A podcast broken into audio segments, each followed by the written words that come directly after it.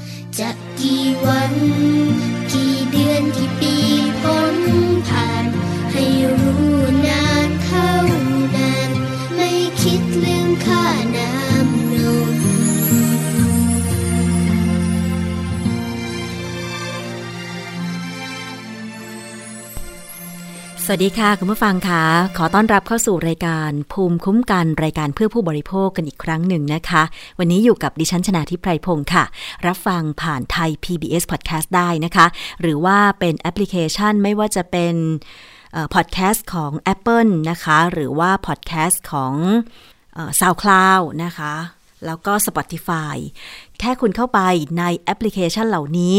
แล้วก็พิมพ์ชื่อรายการภูมิคุ้มกัน ค้นหาแล้วก็สามารถรับฟังได้เลยค่ะ วันนี้นะคะก็มีเพลงมาฝากกัน นั่นคือรักแม่เท่าฟ้านะคะ ดิฉันเชื่อแน่ว่าลูกๆทุกคนมีความรักให้คุณแม่ทุกวันอยู่แล้ว ไม่เฉพาะวันแม่ แต่ว่าในเดือนสิงหาคม วันที่ 12 เนี่ย ก็จะพิเศษหน่อย เท่านั้นเองนะคะ พิเศษตรงที่ว่าถ้า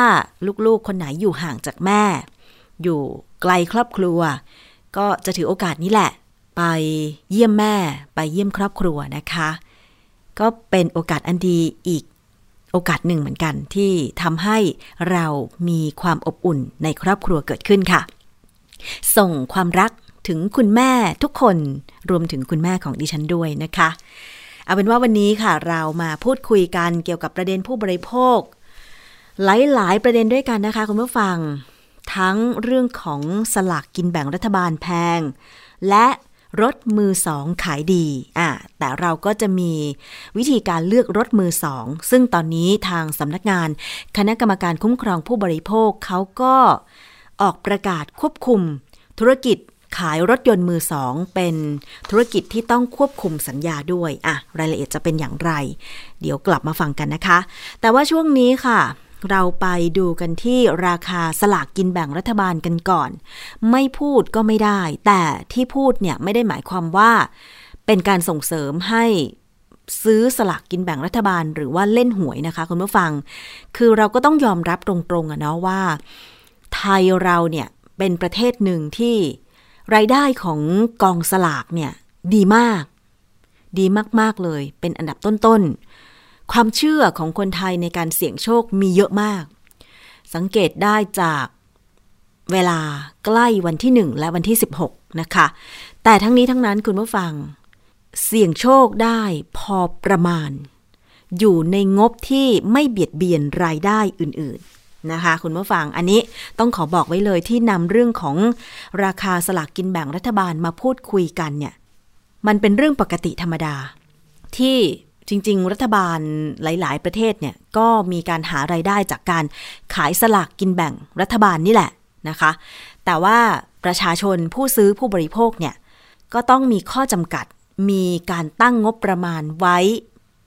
ไม่ให้ไปเบียดเบียนรายได้อื่นๆ คือซื้อหวยอย่าเล่นเยอะอะนะคะเอาเป็นว่าแล้วแต่กำลังของใครของมัน อย่าให้การเล่นหวยของเราไปทำให้เราไม่มีข้าวกินอะไรอย่างเงี้ยนะคะ ทีนี้มาดูค่ะ มีการไปจับพิรุษเส้นทางราคาสลากกินแบ่งรัฐบาล หลังจากล่าสุดเนี่ยผู้ค้าสลากรายย่อยและผู้ซื้อ รวมตัวส่งเสียงว่าสลากกินแบ่งรัฐบาลแพงต่อเนื่องตั้งแต่เดือนมิถุนายน จนถึงขณะนี้ โดยสาเหตุหลักก็มาจากการปรับราคาของยี่ปัว หรือผู้ค้ารายใหญ่ที่ได้โคต้ามาจากสำนักงงานสลากกินแบ่งรัฐบาลนั่นเองนะคะ แต่ส่วนหนึ่งก็เพราะว่ากระแสของเลขเด็ดเลขดัง ที่มีการบอกต่อๆกันมา มีการแชร์กันทางสื่อสังคมออนไลน์สำนักข่าว บางสำนักข่าวที่เป็นสำนักข่าวใหญ่เนี่ยก็มีการเล่นข่าวเลขเด็ดเลขดังทำให้ประชาชนผู้บริโภคเนี่ยตื่นตัว หวังว่าการซื้อสลากนั้นด้วยเลขเด่นเลขดัง จะทำให้ตัวเองถูกรางวัล แล้วก็ช่วย เรื่องของการเงินนะทำให้ราคาสลากกินแบ่งรัฐบาลเลขเด่นเลขดังเนี่ยโอ้โห ปรับตัวพุ่งสูงขึ้นแบบไม่น่าเชื่อ ทีมข่าวไทย PBS ค่ะ ลงพื้นที่พูดคุยกับพ่อค้าแม่ค้า ขายสลากกินแบ่งรัฐบาลที่หน้าเกาะคำชะโนด จังหวัดอุดรธานี หลายคนยอมรับว่า ขายสลากฉลากละ 80 บาทไม่ได้ เพราะว่ารับมาก็เกิน 80 บาทแล้ว ส่วนถ้าเป็นเลขเด็ดเลขดังที่รวมชุดขาย จะสามารถขายได้ราคาแพงกว่าเลขทั่วไป แต่สาเหตุหลักที่ทำให้สลากที่ขายในช่วงนี้ปรับตัวสูงขึ้น เพราะการปรับราคาของยี่ปัวที่ได้รับโคต้าจากกองสลากผู้ค้าสลากรายย่อยคนหนึ่งค่ะที่หน้าเกาะคำชะโนดจังหวัดอุดรธานีเปิดเผยว่า งวดนี้เนี่ย เธอก็ไปรับสลากมาจากยี่ปัวในราคาที่สูงกว่างวดที่ผ่านมา อย่างเช่น เลขชุด 7 ใบรับมาเฉลี่ยใบละ 90 กว่าบาท แต่งวดนี้ราคาปรับสูงขึ้น เลขชุดรับมา 10 ใบ ราคา 1,200 บาท โอ้ คุณผู้ฟัง นี่ขนาดผู้ค้ารายย่อยรับมาจากยี่ปัวนะ 10 ใบรับมา 1,200 บาท ตกใบละ 120 บาทแน่ ซึ่งต้องขายในราคา 1,500 บาทนะคะ เลขชุด 15 ใบเคยรับมาใน ราคา 1,800 บาทก็ปรับขึ้นเป็น 2,000 บาททำให้ได้กำไรน้อยลงอะไปฟังความคิดเห็นของผู้ค้า สลากรายย่อยที่จังหวัดอุดรธานีค่ะ ตอนเนี้สิบใบอย่างเงี้ยรับมาก็พันสองแล้วค่ะพันสองแล้วเราขายพันเท่าไหสร่องพันสามพันห้า ก็ประมาณพันแล้วแต่นะคะสำหรับแล้วงวดที่แล้วอะ ได้พันสามทั้งงวดที่แล้วเท่าไหร่งวดที่แล้วก็เหมือนกันเมื่อที่แล้วก็แพง แล้วงวดก่อนๆที่มันราคาถูกอะถ้า ราคาถูกก็ประมาณพันพันร้อยอะค่ะพันร้อยพันค่ะประมาณเนี้ยก็เลยเราก็เลยต้องขึ้นตาม ใช่เพราะว่ารับมาก็จะแพงแล้วถ้าเรามาขายใบละร้อยอย่างเงี้ยมันก็จะขาดทุนใช่ไหมคะค่ะอะแล้วอย่าง 80 อะไรอย่างงี้มีไหมหวยโควต้าสิบเหรอรับมายังไม่ได้เลย หนูก็ไม่มีโควต้าหนูก็เป็นลูกน้องรับต่อเข้ามาอีกทีหนึงค่ะ ค่ะ ส่วนอีกจังหวัดหนึ่งที่คึกคักนะคะในการ ซื้อขายลอตเตอรี่ ก็คือที่จังหวัดเลยค่ะ เป็นแหล่งกระจายใบเสี่ยงโชค แหล่งใหญ่ของอีสานนะคะ ทีมข่าวลงพื้นที่ก็พบว่าประชาชนยังคงทยอยเดินทางไปเลือกซื้อสลากกินแบ่งรัฐบาล อย่างเช่นที่แผงข้างธนาคารกรุงไทย สาขาถนนเอื้ออารี ในเขตเทศบาลเมืองเลยค่ะ มีผู้ซื้อแสดงความคิดเห็นนะคะว่าช่วงสองเดือนที่ผ่านมา มีเลขเด่นเลขดังหลายตัว เข้ามาเกี่ยวข้องกับบุคคลสำคัญทำให้ราคาปรับตัวสูงขึ้น บางคนบอกว่าก็ยอมซื้อค่ะ เพราะว่ามองว่าของแบบนี้ขึ้นอยู่กับความพอใจในการเสี่ยงโชคเสี่ยงดวงของตัวเองนะคะอะไปฟังความคิดเห็นของผู้ซื้อสลาก คุณพีรสิทธิ์แล้วก็คุณพัสกร ไปซื้อสลากที่จังหวัดเลยค่ะ ที่ตัวเองชอบเนี่ยยังไงก็ซื้อเหมือนเดิมใช่ไหมครับครับใบละร้อยหกสิบก็ยังซื้อเลยครับสองร้อยก็ยังซื้อเลย ถ้าชอบอืมันอยู่ที่ความพอใจของแต่ละบุคคล ถ้าไม่ชอบใบละห้าสิบก็ไม่ซื้อครับ อืมใช่ไหมฮะ ใช่ครับ เออเพราะที่ว่าการเสี่ยงโชคไงแต่น่าจะเพิ่มเลขท้ายสามตัวให้เหมือนเดิมละสี่ชุดเข้ามาเหมือนเดิม ถ้าเลขแบบงวดนี้นะที่ว่ามันเลขหนึ่งสองเนี่ยเลขเลขมงคลเนี่ยอะหนึ่งสองเนี่ยสิบสองสิงหาเนี่ย ต้นต้นทุนมาเจ็ดร้อยแล้วเนี่ยอ๋ออันนี้กี่ใบครับห้าใบห้าใบเจ็ดร้อยครับเราต้องขายแปดร้อยอ๋อเนี่ยอะอย่างอย่างเลขชุดอย่างเงี้ยลุงก็ต้องไปรับไปซื้อที่ตลาดลอตเตอรี่เหมือนกันไหมใช่เราไม่มีไงครับเราก็ต้องไปซื้อเลขชุดห้าใบมั่งห้าใบสิบใบสิบห้าใบยี่สิบใบ นี่ผมไปซื้อมาหมดก็ขายพวกนี้มันขายเกินอยู่แล้วสิบห้าใบก็สองพันสองพันห้าแล้วแต่เลข โอ้คุณผู้ฟังราคาไม่ธรรมดานะคะสำหรับสลากกินแบ่งรัฐบาลเดือน 2 เดือนที่ผ่านมารวมถึงงวดนี้ด้วยนะคะ ซึ่งก่อนหน้านี้เนี่ยผู้ค้าสลากรายย่อยที่จังหวัดเลยก็รวมตัวกันไปชุมนุม เพื่อเรียกร้องให้หน่วยงานที่เกี่ยวข้อง แก้ไขปัญหาสลากกินแบ่งรัฐบาลราคาแพงนะคะทำให้นายชัยวัฒน์ชื่นโกสุม ผู้ว่าราชการจังหวัดเลยทำหนังสือด่วนที่สุดถึงผู้อำนวยการสำนักงานสลากกินแบ่งรัฐบาล เพื่อจัดสรรสลากโดยตรง ให้ผู้ค้าสลากรายย่อยในจังหวัดเลย ตามรายชื่อแนบท้ายนะคะ ซึ่งล่าสุดกองสลากก็เตรียมจัดประชุมเพื่อแก้ไขปัญัญหานี้ ในวันที่ 19 สิงหาคม 2563 ซึ่งเร็วกว่ากำหนดการประชุมปกติของกองสลาก ที่จะประชุมช่วงปลายเดือนนะคะ นี่ขนาดว่าเร่งการประชุมให้เร็วขึ้นแล้วนะคะ แต่ว่าก็ยังไม่ทันงวดวันที่ 16 สิงหาคม 2563 เนาะ เพราะว่าช่วงนี้เนี่ยโอ้โหคุณผู้ฟัง คือที่มันเป็นกระแสอยู่ในตอนนี้มันมาจากอะไรก็ไม่ทราบอะค่ะ ต้องยอมรับตรงๆว่าเมื่อวานดิฉันได้ไปเดิน แถวๆหน้า หน้ารามนะคะแล้วก็มีผู้ค้าสลากก็วางขายกัน เป็นช่วงๆอะนะคะ ต้องยอมรับว่า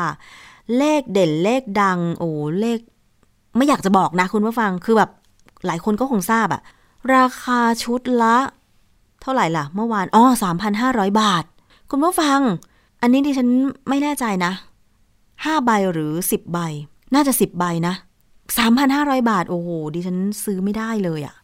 คืออันนี้มันแล้วแต่บุคคลจริง ๆ นะ อย่างอย่างผู้ซื้อสลากในคลิปอะค่ะที่แสดงความคิดเห็นว่า ถ้าพอใจก็ซื้อ ถ้าไม่พอใจต่อให้ใบละ50บาทก็ไม่ซื้ออะคุณผู้ฟังกระแสเลขเด่นเลขดังเลขสวยเนี่ย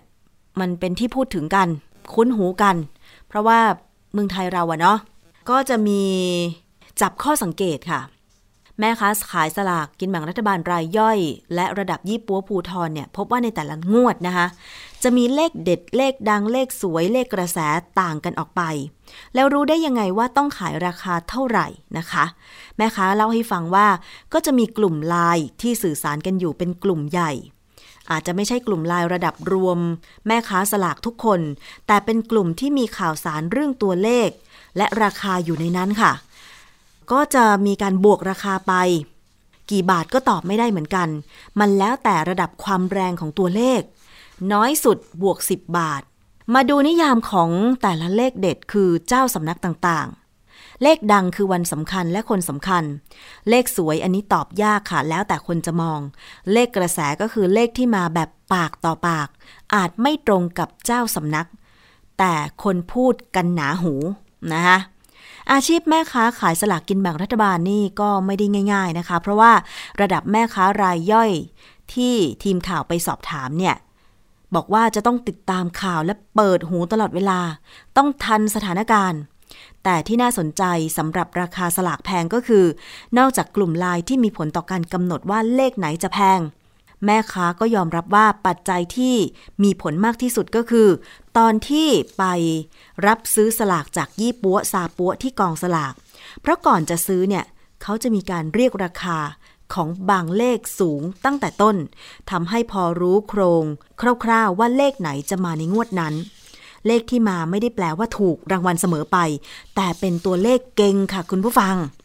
เราไม่เคยรู้เลยเนาะว่า โอ้บางตัวเลขนั้นมาแพงตั้งแต่กองสลากแล้วอะก็คิดเอาก็แล้วกันนะคะ ว่าคุณจะยอมเสี่ยง จะยอมเสียเงินกับเลขเด่นเลขดัง หรือการเสี่ยงโชคด้วยสลากกินแบ่งรัฐบาลหรือไม่ อันนี้เรานำมารายงานเผื่อว่า จะได้ช่วยประกอบการตัดสินใจนะคะ คุณผู้ฟัง ถึงอย่างไรสำนักงงานสลากกินแบ่งรัฐบาลก็บอกว่า จะเตรียมเรียกประชุมในวันที่ 19 สิงหาคมนี้เพื่อวางแนวทางการแก้ไขเป็น 3 ระยะ เน้นเพิ่มสิทธิผู้ค้าใหม่ ขายสลากใบออนไลน์ อะ ดิฉันก็หวังว่ากองสลากจะแก้ไขปัญหา ราคาสลากกินแบ่งรัฐบาลแพงได้เสียที คือที่ผ่านมาพูดคุยกันแล้วพูดคุยกันอีก แต่เราทานกระแสเลขเด่นเลขดัง หรืออะไรบางอย่างไม่ได้เลยทำให้การกำหนดราคาที่บอกว่าขายใบละ 80 บาท ไม่เคยเป็นความจริง ยกเว้นเลขที่ลงท้ายด้วย 0000 อะไรอย่างเงี้ย อันนี้ก็คือโอกาสที่จะออกมันน้อยใช่ไหมคะ เพราะฉะนั้น มันก็เลยขายได้ในราคา 80 บาท แต่ดิฉันก็เคยซื้อในราคา 75 บาทเหมือนกันนะ เพราะว่าบางงวดหรือบางแหล่งค้าใหญ่ ๆ เนี่ย ถ้าเป็นยี่ปัวใหญ่ที่เขารับมาจำนวนมาก ๆ ได้ในราคาประมูลมาจากกองสลาก ได้โคต้ามาจากกองสลากอย่างเงี้ยเขาก็ขายได้ไง อย่างเช่นที่ตลาดค้าสลากกินแบ่งรัฐบาล ข้างสำนักงานสลากกินแบ่งรัฐบาลที่สนามบินน้ำเนี่ย เป็นแหล่งค้าใหญ่จริง ๆ ถ้าเป็นตัวเลข 0 0 0 0 0 0 0 อะไรอย่างเงี้ย ราคาก็ไม่ถึง 80 บาทก็มีนะคะ แต่ว่าถ้าเป็นเลขเด่นเลขดังเนี่ย ก็ไม่รู้เหมือนกันว่ากระแสมันมายังไงเนาะคุณผู้ฟัง คิดพิจารณา วิเคราะห์ แล้วแต่วิจารณญาณของแต่ละบุคคลก็แล้วกันค่ะ แต่ถ้าเป็นดิฉันคือถ้ามันแพงมากเกินไปก็ไม่ซื้อนะคะ เพราะว่ามันหมายถึง เราต้องจ่ายแพงแต่ว่าถ้าสมมติว่าถูกรางวัลเนี่ย มันก็ถูกเท่าเดิมใช่ไหมอย่างรางวัลเลขท้ายสองตัวอย่างเงี้ย มันก็ได้ใบละหนึ่งพันบาท คู่หนึ่งก็สองพันใช่ไหมคะ ถ้าเลขท้ายสามตัวมันก็ใบละสองพันคู่หนึ่งก็สี่พันคือตอนเนี้ยมันไม่มีเป็นคู่ละเขาพิมพ์ใบเดียวก็คือสี่พันบาทไปเลยอะไรอย่างเงี้ย ยกเว้นเราจะถูกรางวัลที่หนึ่งซึ่งโอกาสก็น้อยมาก แต่หลายคนยอมเสี่ยง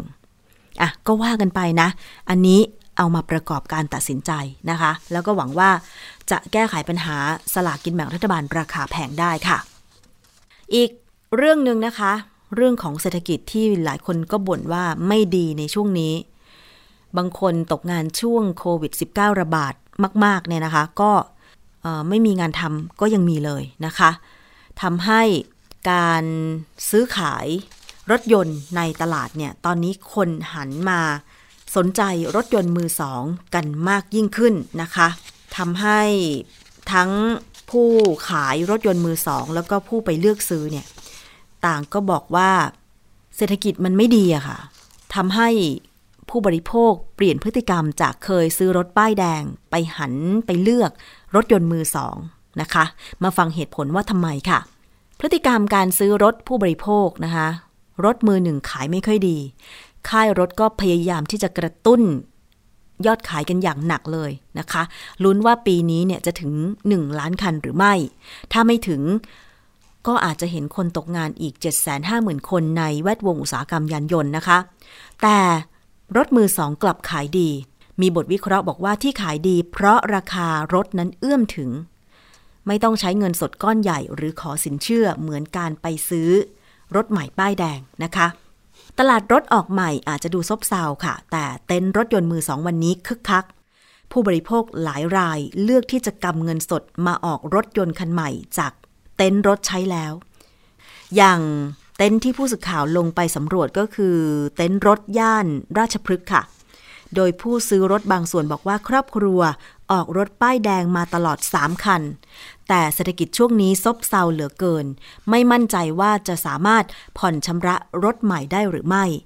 พอจะออกรถคันใหม่จึงหันไปเลือกรถจากเต็นท์รถมือสอง ไปฟังความคิดเห็นนะคะของคุณคำมี ซึ่งเป็นผู้บริโภคที่ไปเลือกซื้อรถยนต์มือสองที่เต็นท์รถค่ะ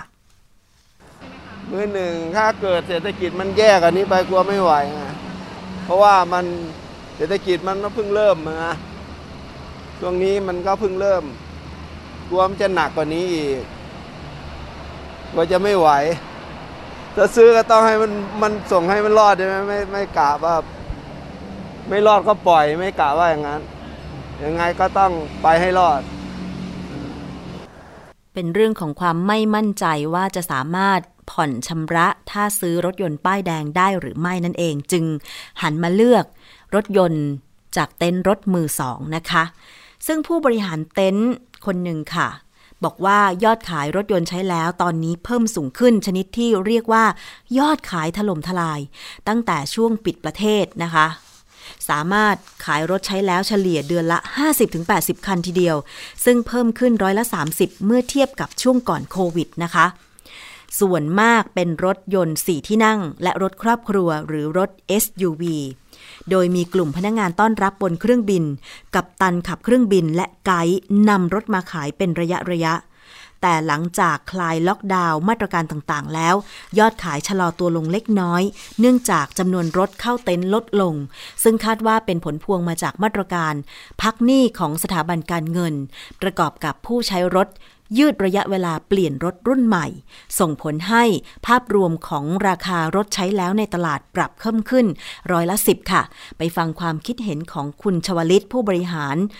ของเต็นท์รถยนต์ใช้แล้วค่ะ มันอั้น มันอั้นดีมานมันอั้นไม่มีคนซื้อคนขายไง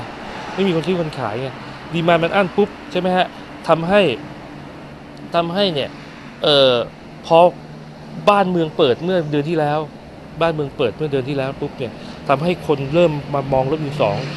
ยอดซื้อถล่มทลายเลยฮะทำให้ของเนี่ยขายกันยับเลยนะฮะขายกันดีทำให้เออสินค้าขาดตลาดค่อนข้างขาดตลาดแล้วเออตามร้านประมูลต่างๆ ราคาก็เพิ่มขึ้น พอสมควร เพราะมีคนแย่งซื้อเพราะตลาดเริ่มเดินและเริ่มขายได้นะฮะนะครับ ค่ะ สอดคล้องกับบทวิเคราะห์ของกลุ่มธุรกิจการเงินเกียรตินาคินพัฒนะคะ ที่ระบุบอกว่ากำลังซื้อที่หดตัวจากสถานการณ์โควิดเนี่ยส่งผลให้ผู้บริโภคชะลอการตัดสินใจซื้อรถคันใหม่ และหันไปซื้อรถมือสองมาทดแทนการออกรถป้ายแดงค่ะโดยมีการรวบรวมข้อมูลนะคะ จากเว็บไซต์ One to Car ซึ่งเป็นตลาดรถยนต์ออนไลน์ใหญ่ที่สุดของประเทศพบว่าจำนวนรถที่ลงประกาศขายก่อนครบรอบการเปลี่ยนรถปกติ ที่จดทะเบียนหลังปี 2558 นั้นเพิ่มขึ้นร้อยละ 6.1 อีกทั้งตลาดแลกเปลี่ยนรถใช้แล้วสามารถขยับขนาดหรือเปลี่ยนประเภทรถตามช่วงอายุหรือ life cycle โดยไม่ต้องใช้เงินสดก้อนใหญ่หรือขอสินเชื่อ หลังสถาบันการเงินเพิ่มความเข้มงวดในการปล่อยสินเชื่อมากขึ้น ซึ่งในช่วงวิกฤตสถานการณ์โควิด -19 ระบาด สะท้อนได้ชัดเจนว่า ยอดการโอนกรรมสิทธิ์รถมือสองในช่วงเดือนมิถุนายนกระโดดขึ้น ไปเป็น 146,719 คันเลยทีเดียวนะคะ สอดคล้องกับข้อมูลจาก Google Trend ชี้ให้เห็นว่า ประชาชนนะคะ ค้นหาข้อมูลรถมือสองยี่ห้อหลักในอินเทอร์เน็ตเพิ่มสูงขึ้นที่สุดในรอบ 2 ปีค่ะ โดยเฉพาะรถไฮบริดและรถอเนกประสงค์หรือ SUV อาจจะมีบทบาทเพิ่มขึ้นเพื่อ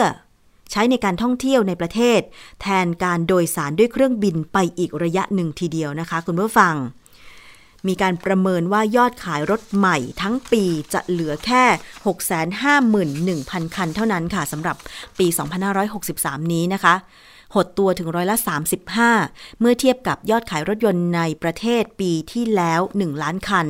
ปีนี้มือหนึ่งขายไม่ค่อยดีค่ะ เพราะว่าหลายครอบครัวได้รับผลกระทบจากสถานการณ์โควิดระบาด ประกอบกับผู้ใช้รถ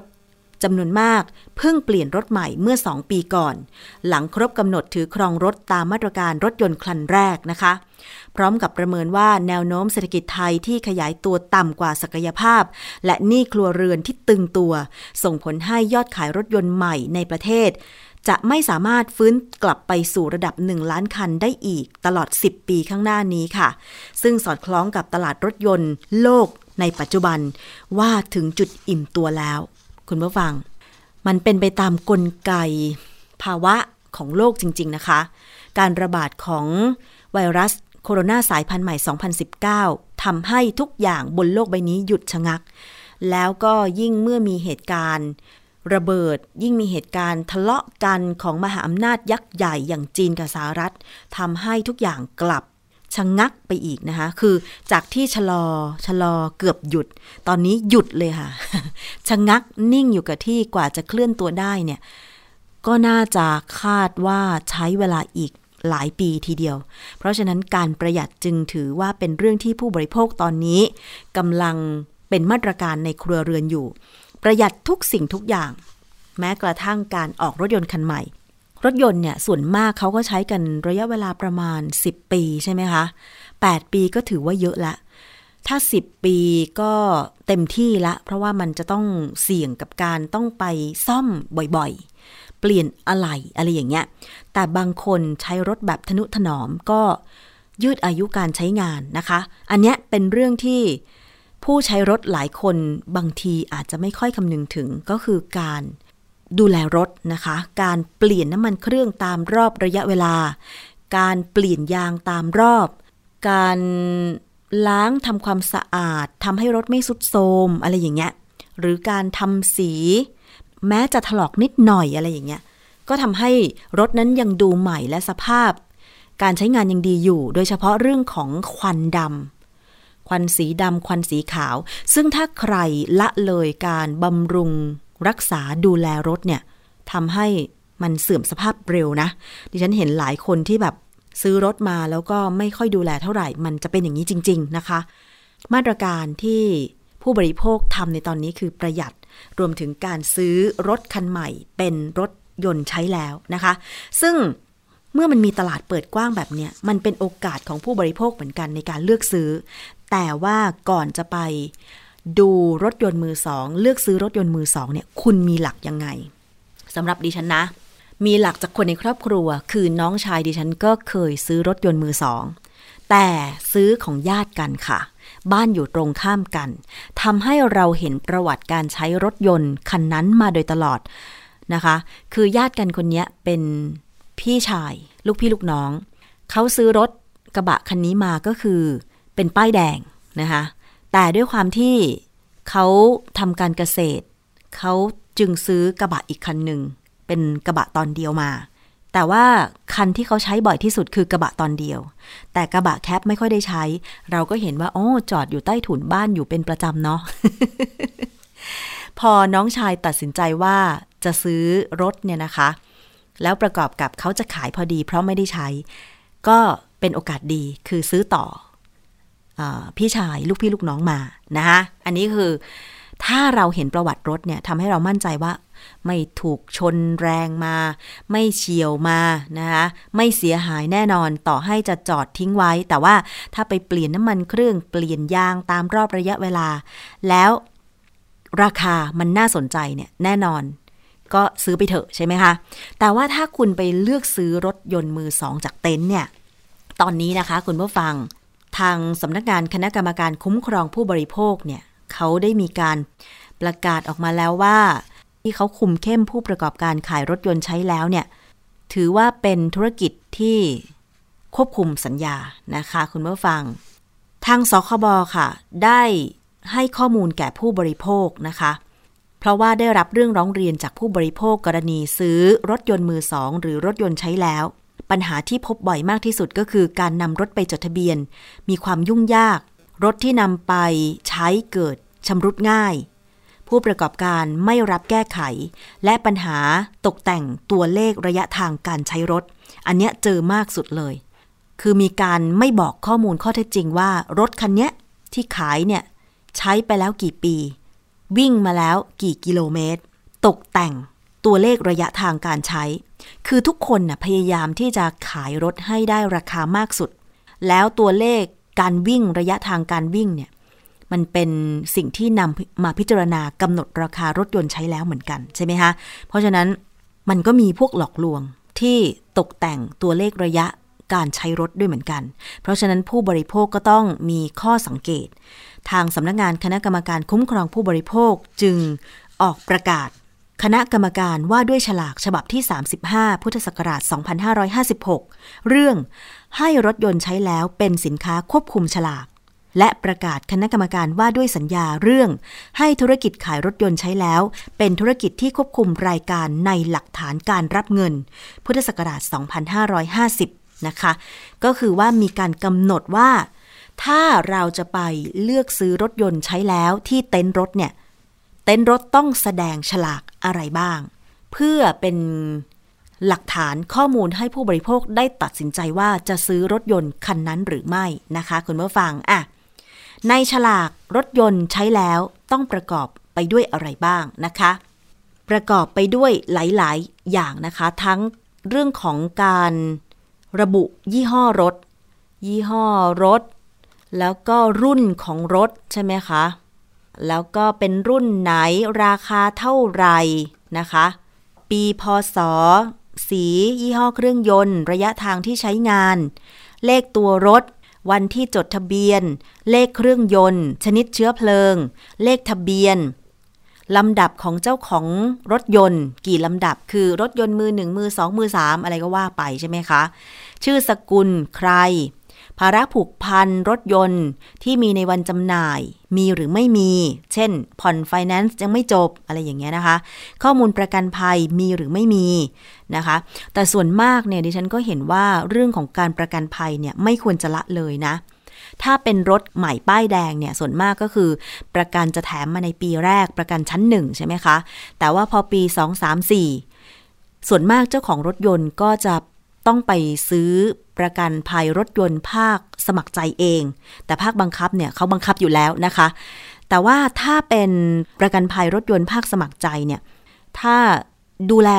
หรือว่าใส่ใจหน่อยก็มักจะเลือกเป็นประกันภัยชั้นหนึ่ง แต่ถ้าเห็นว่าโอ้ไม่สำคัญรถเราไม่ค่อยได้ใช้งาน อาจจะ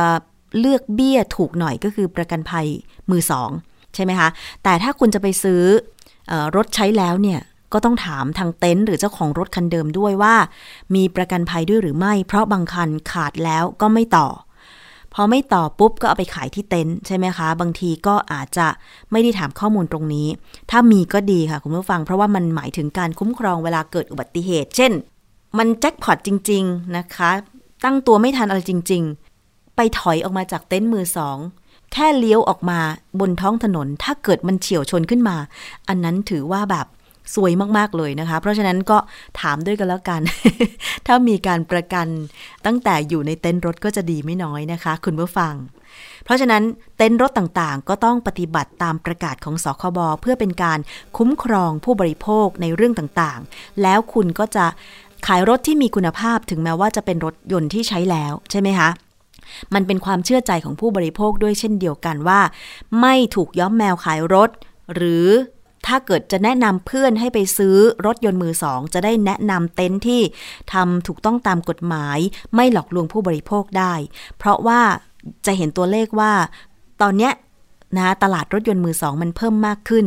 มันมีตัวเลขที่สูงขึ้น เพราะฉะนั้นเป็นโอกาสของเต็นท์รถมือสองที่ช่วงก่อนโควิด อาจจะขายไม่ค่อยได้ ตอนนี้ทำการตลาดได้ดีก็เลยทำให้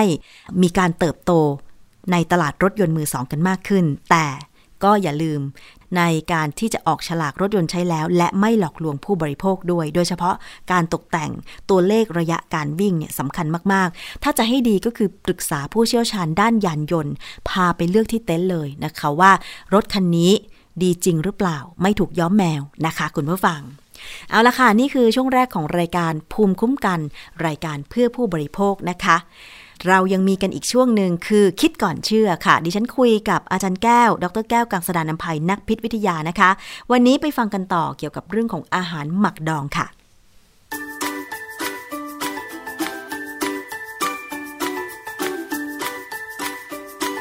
ช่วงคิดก่อนเชื่อ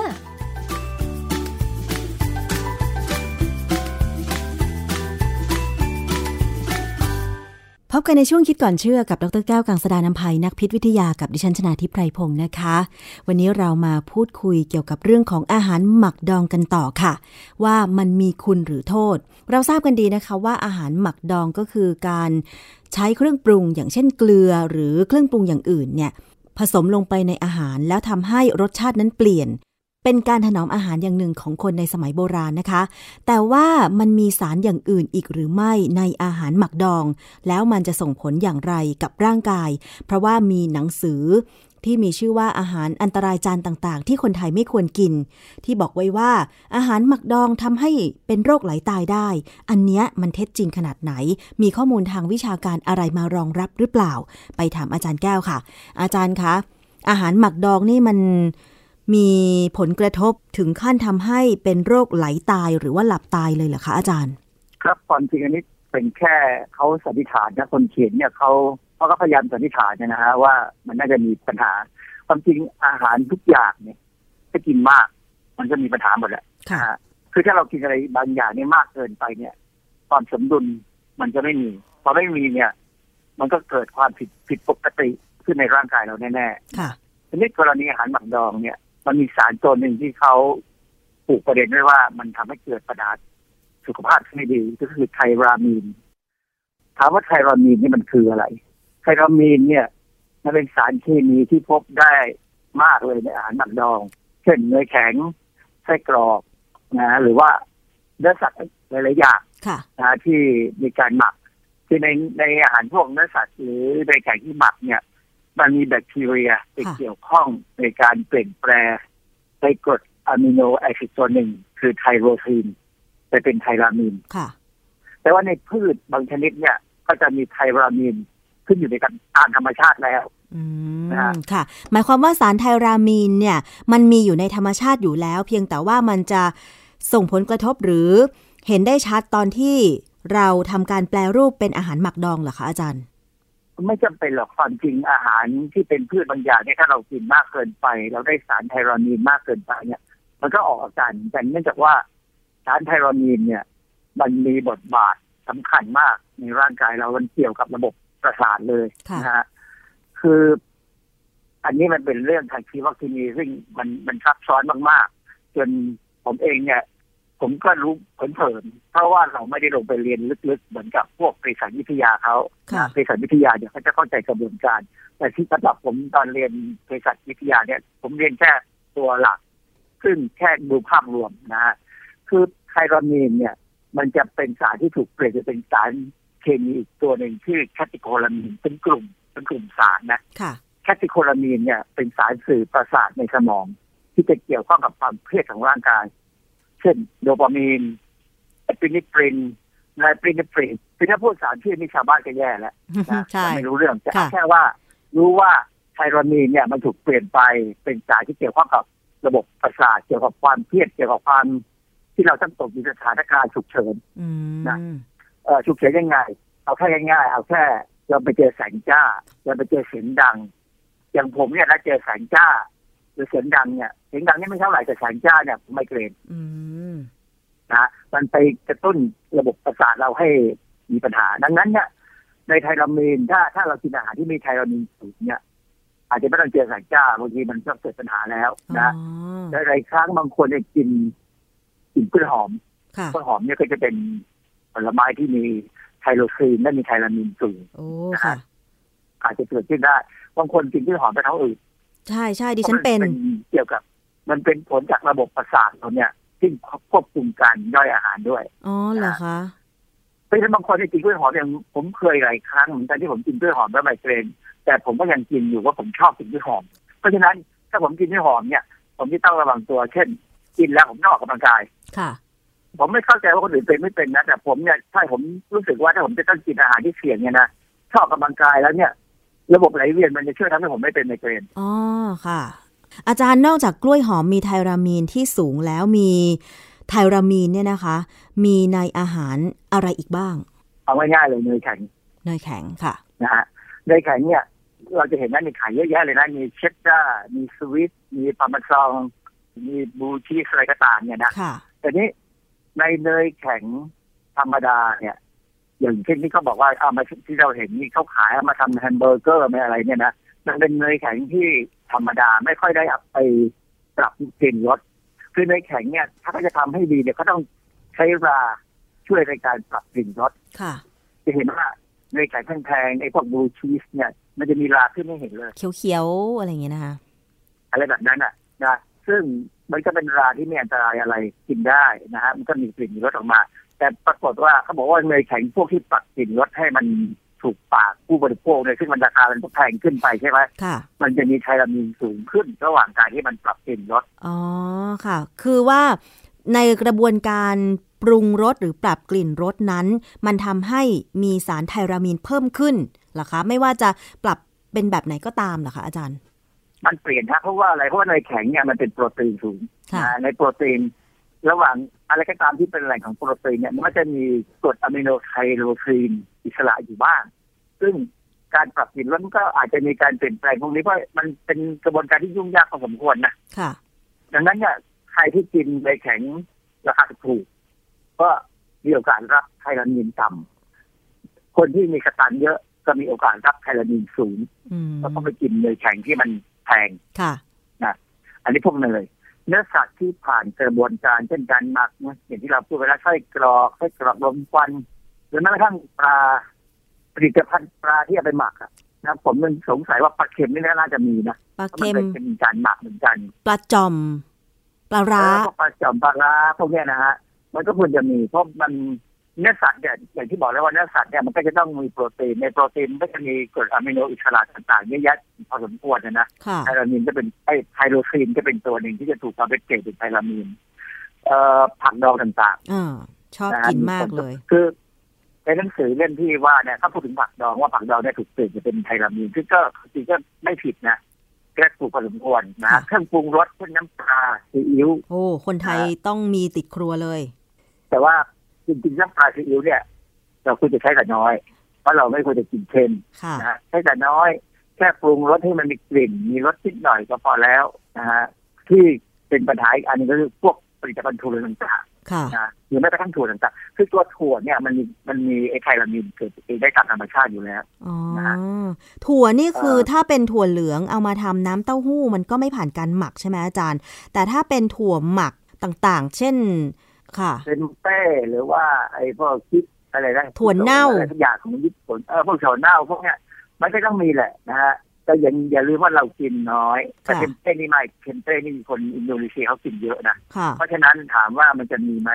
มันก็คงพอมีบ้างแต่ว่า ไม่ได้กินถึงก็เป็นแบบอาหารหลักเทมเป้พวกนี้มันก็เป็นแหล่งของโปรตีนก็เป็นส่วนหนึ่งของอาหารในมื้อค่ะไม่ได้กินอย่างเดียวค่ะนะผลไม้เช่นลูกเล่นพรุนลูกเกด นะกล้วยหอมสุกอะโวคาโดพวกนี้จะมีไทราโอ้มีนอะโวคาโดก็มีเหรอคะอาจารย์นี่แต่มันไม่ค่อยมีปัญหาหรอกเพราะมันแพง มันแพงเรากินน้อยใช่ไหมค่ะ นะกล้วยหอมสุกด้วยเดี๋ยวนี้ก็แพงนะใช่หวีวีละเจ็ดแปดสิบเหมือนกัน ถูกค่ะอาจารย์แล้วก็กินแต่น้อยค่ะคือกินลูกเดียวก็พอแล้วนะฮะ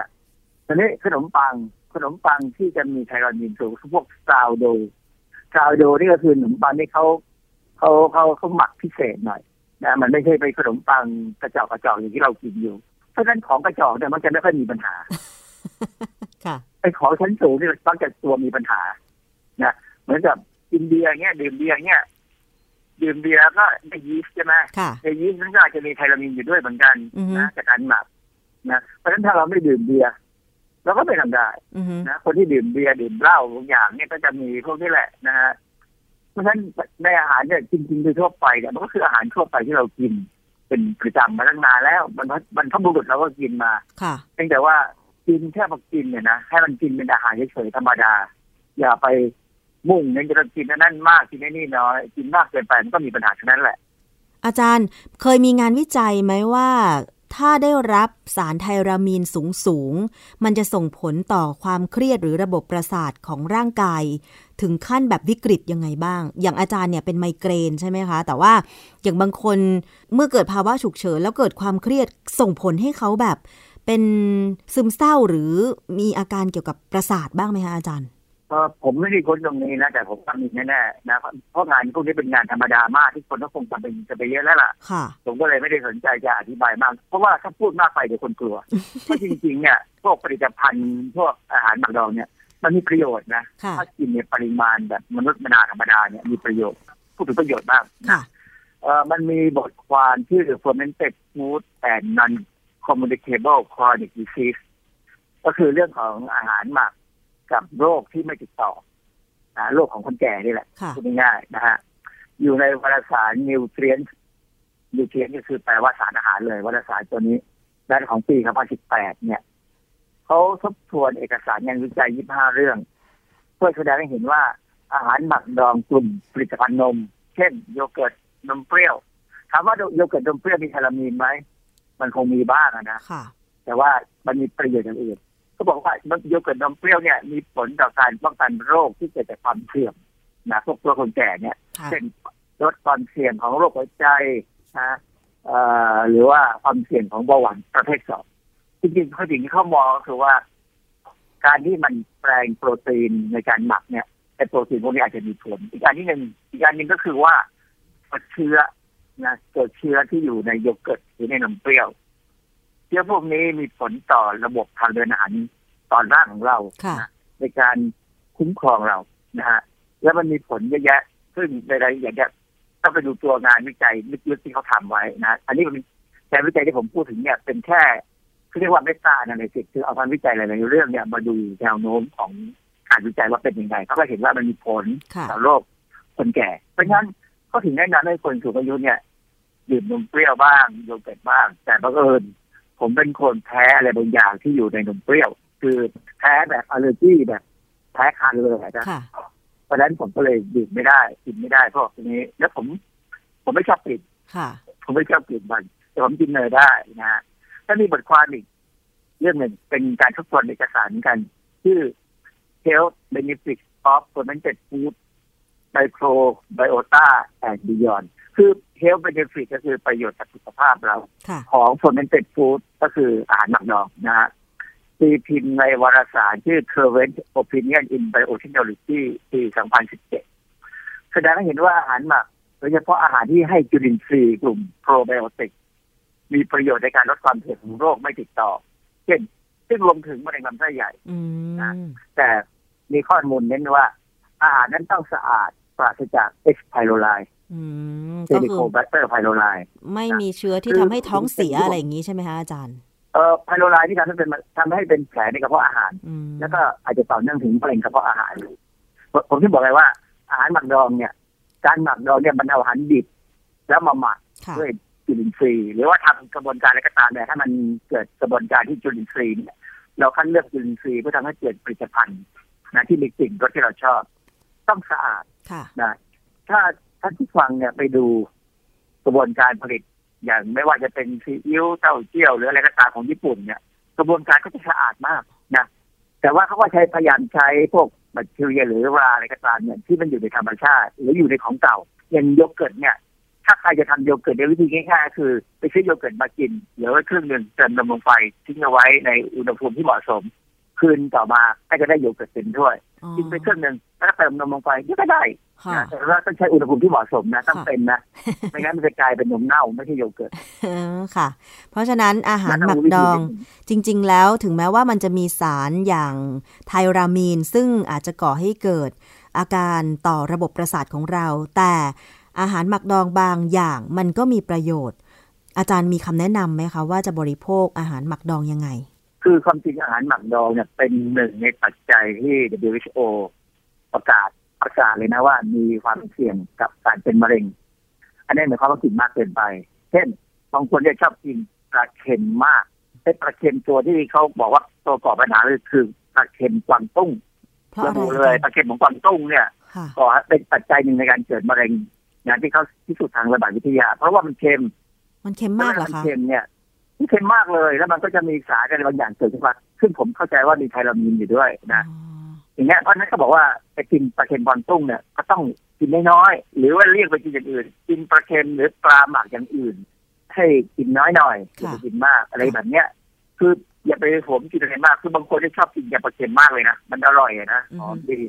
ก็เปลี่ยนไปกินเป็นแบบข้าวผัดปลาเค็มก็จะคือเรื่องเพราะมันไม่ใส่เยอะหรอกและปลาเค็มตอนนี้ก็แพงนะใช่ไหมปลาเค็มดีๆหอมๆเนี่ยแพงแพงปลาเค็มปลากุลเลานี่แพงมากอาจารย์เพราะแพงมากเลยผมเลิกกินแล้วเพราะว่าอันที่หนึ่งมันแพงอันที่สองผมไปเจอขนาดไปซื้อที่ชนบุรีนะที่ตลาดที่มีชื่อเลยนะผมเจอเขาใส่น้ำเยอะเกินไปเขาทำให้มันหนักกิโลอะอ๋อมันก็เลยออกกลิ่นเหมือนปลาเน่าอ๋อไม่ใช่ปลาเค็มค่ะขนาดเจ้าถิ่นพาไปซื้อนะก็โดน เพราะฉะนั้นไอ้เรื่องแบบเนี้ยเป็นเรื่องที่คนที่ผลิตสินค้าหมักดองเนี่ยจะต้องดูแลกันเองอย่าให้มีใครเอาเปรียบเพราะไม่งั้นเนี่ยผู้บริโภคก็จะเลิกกินไปหมดเลยอย่างผมเนี่ยไปเจอตัวอย่างที่ไม่ดีเข้าผมก็เลิกกินปลาเค็มเลยค่ะ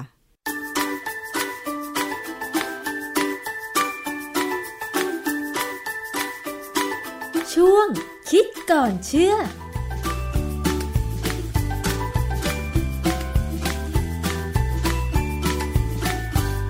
ได้ฟังกันแล้วนะคะสำหรับเรื่องของอาหารหมักดองเป็นโทษหรือเป็นคุณ ซึ่งมันก็มีทั้งสองแบบค่ะ แต่คำแนะนำของอาจารย์แก้วก็คือ กินแต่พอดีอย่ากินมากนะคะ นอกจากจะมีรสเค็มแล้วมันก็มีสารบางอย่าง ที่อาจจะก่อให้เกิดอันตรายได้ แต่มันก็มี คุณประโยชน์อีกนั่นแหละ เพราะฉะนั้นอะไรที่มันพอดีพอดีเนี่ยมันมักจะดี